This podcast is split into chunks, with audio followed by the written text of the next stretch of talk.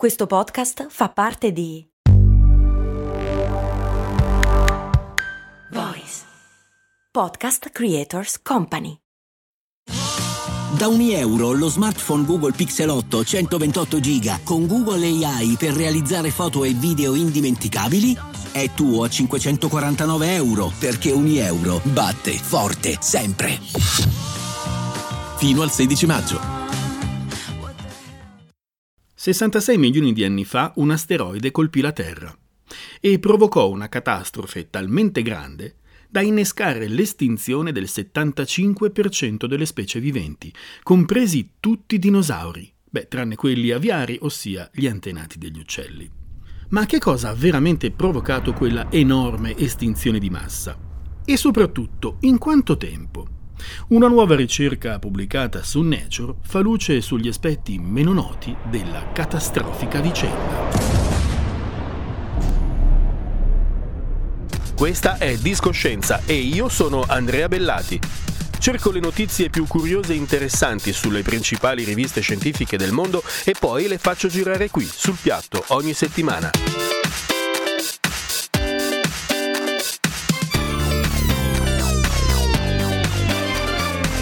Discoscienza, la scienza suona bene. Suona bene. Allora, 66 milioni di anni fa, abbiamo detto e lo sappiamo, l'asteroide eh, colpì la Terra. Questa è una cosa risaputa, quindi la notizia qual è? Eh, la risposta si trova tra i sedimenti di un antico fiume che milioni di anni fa scorreva in quello che oggi è il Nord Dakota, negli Stati Uniti.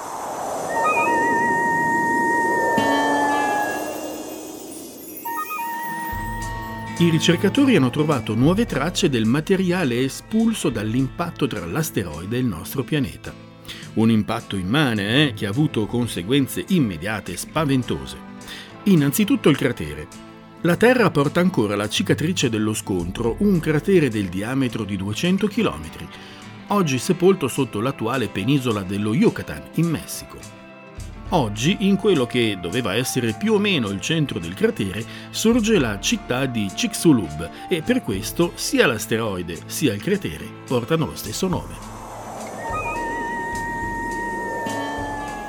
Ma da dove veniva l'assassino dei dinosauri?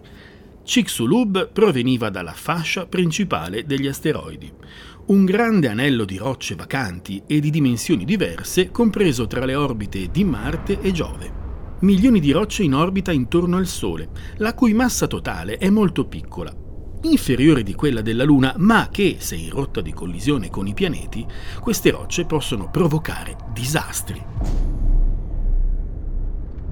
L'asteroide Chicxulub viaggiava a 43.000 km all'ora quando si schiantò sulla Terra. Forse erano addirittura due gli asteroidi, lo proverebbe un altro cratere scoperto sul fondo dell'Oceano Atlantico a largo della costa africana occidentale. Un asteroide più piccolo, dato che il cratere provocato dall'impatto misura soltanto 8 km e mezzo di diametro. Ma questo fatto non è ancora certo. L'impatto di Chicxulub provocò terremoti immani e sollevò uno tsunami gigantesco. Inizialmente l'onda raggiunse un'altezza di quasi 1500 metri, una montagna d'acqua spinta alla velocità di 140 km/h. Altre onde, alte fino a 15 metri, attraversarono tutti gli oceani della Terra, scaraventandosi sulle coste di tutte le terre emerse, distruggendo qualsiasi cosa. Quanto dobbiamo preoccuparci? Asteroidi giganti come quello di Chicxulub colpiscono la Terra una volta ogni 250 milioni di anni circa. Quindi il prossimo arriverà tra 185 milioni di anni. Possiamo stare tranquilli. Intanto che aspettiamo il prossimo impatto che estinguerà gran parte della vita sul pianeta, però possiamo chiederci cosa ha veramente sterminato i dinosauri. Cioè, perché si sono estinte anche le specie che vivevano negli oceani o dall'altra parte del mondo rispetto al punto di impatto? La risposta è appunto nei sedimenti del Nord Dakota. L'asteroide colpì il pianeta con un'angolazione di circa 60 gradi sopra l'orizzonte, quindi un po' in obliquo. Proviamo adesso a immaginare il bel giuoco delle bocce. Una palla pesante cade sul campo di sabbia, non in perpendicolare, ma in obliquo, appunto. la boccia cade e spara un sacco di sabbia per aria. Ecco, è quello che è successo al nostro pianeta quando la montagna volante gli cadde addosso. Eh, Filini, le conviene bocciare. Bocci, bocci, bocci. Bocci. Bocci. Boccio! Bocci!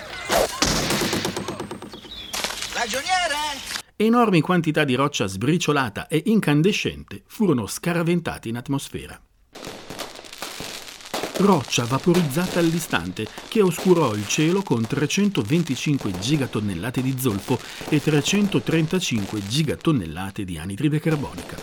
E una gigatonnellata è tantissima roba, eh? è un miliardo di tonnellate. Le rocce in Nord Dakota hanno conservato i grani di polvere più fini e più pericolosi, granuli del diametro compreso tra 0,8 e 8 micrometri, trasportati dai venti in tutto il pianeta.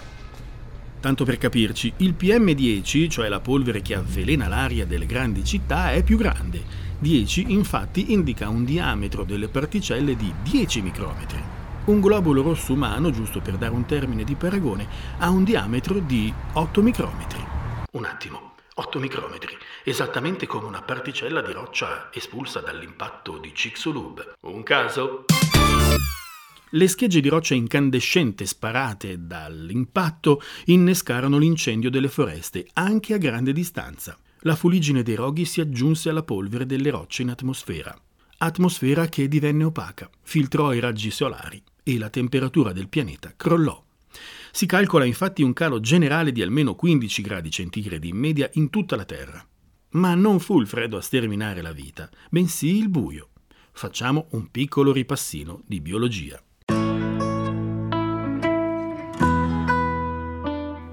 Grazie alla luce del sole le piante fanno la fotosintesi.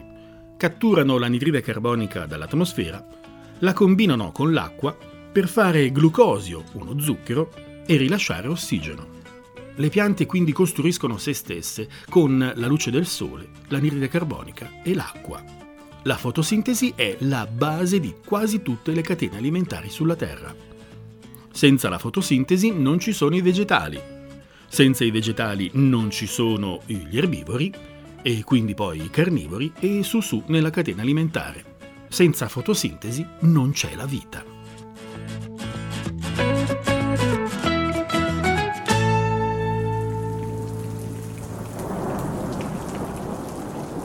Ci fu un lungo inverno oscuro. Non c'era luce sufficiente per fare la fotosintesi. Le piante dormirono per circa due anni. Molte morirono, altre resistettero solo perché i semi nascosti nel terreno erano pronti per germinare.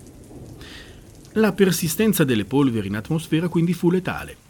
Le particelle di zolfo iniziarono a cadere dopo circa 8 anni dall'impatto, mentre le polveri più sottili restarono in atmosfera per 15 anni.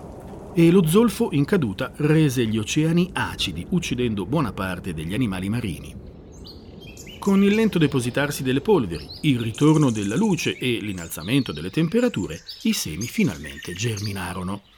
Nacquero nuove piante e quelle sopravvissute ricominciarono a fare la fotosintesi, ma ormai era troppo tardi. Le specie più vulnerabili, dinosauri compresi, se n'erano già andate.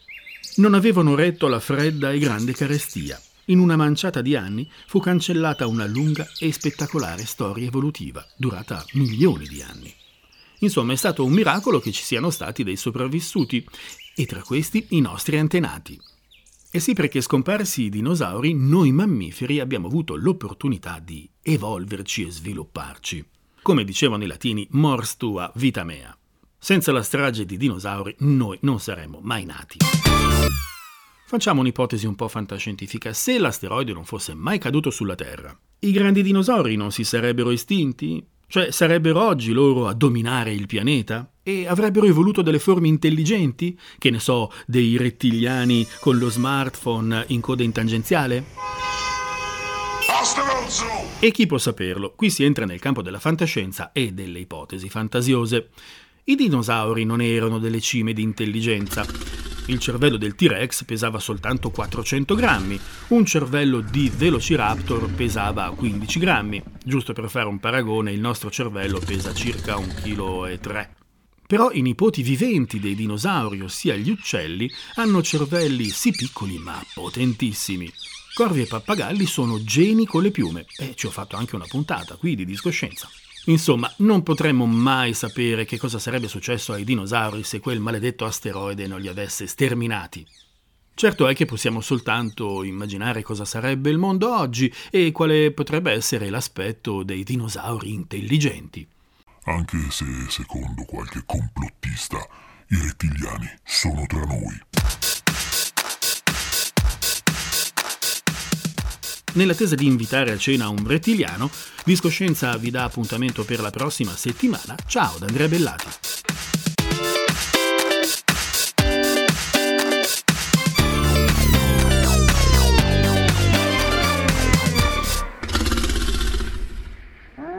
che profumine! Che avete cucinato buonocci, pulpetti di merda? E adesso un bel caffè finito. Perché rischiare di rimanere senza caffè quando puoi abbonarti a Caffè Borbone? Prezzi vantaggiosi, costi di spedizione inclusi, tante possibilità di personalizzazione e l'abbonamento lo sospendi quando vuoi. Decidi tu la frequenza, la qualità, scegli tra le cialde e capsule compatibili e crea il tuo mix di gusti e miscele. Mai più senza caffè con l'abbonamento Caffè Borbone. Tutte le info su caffèborbone.com.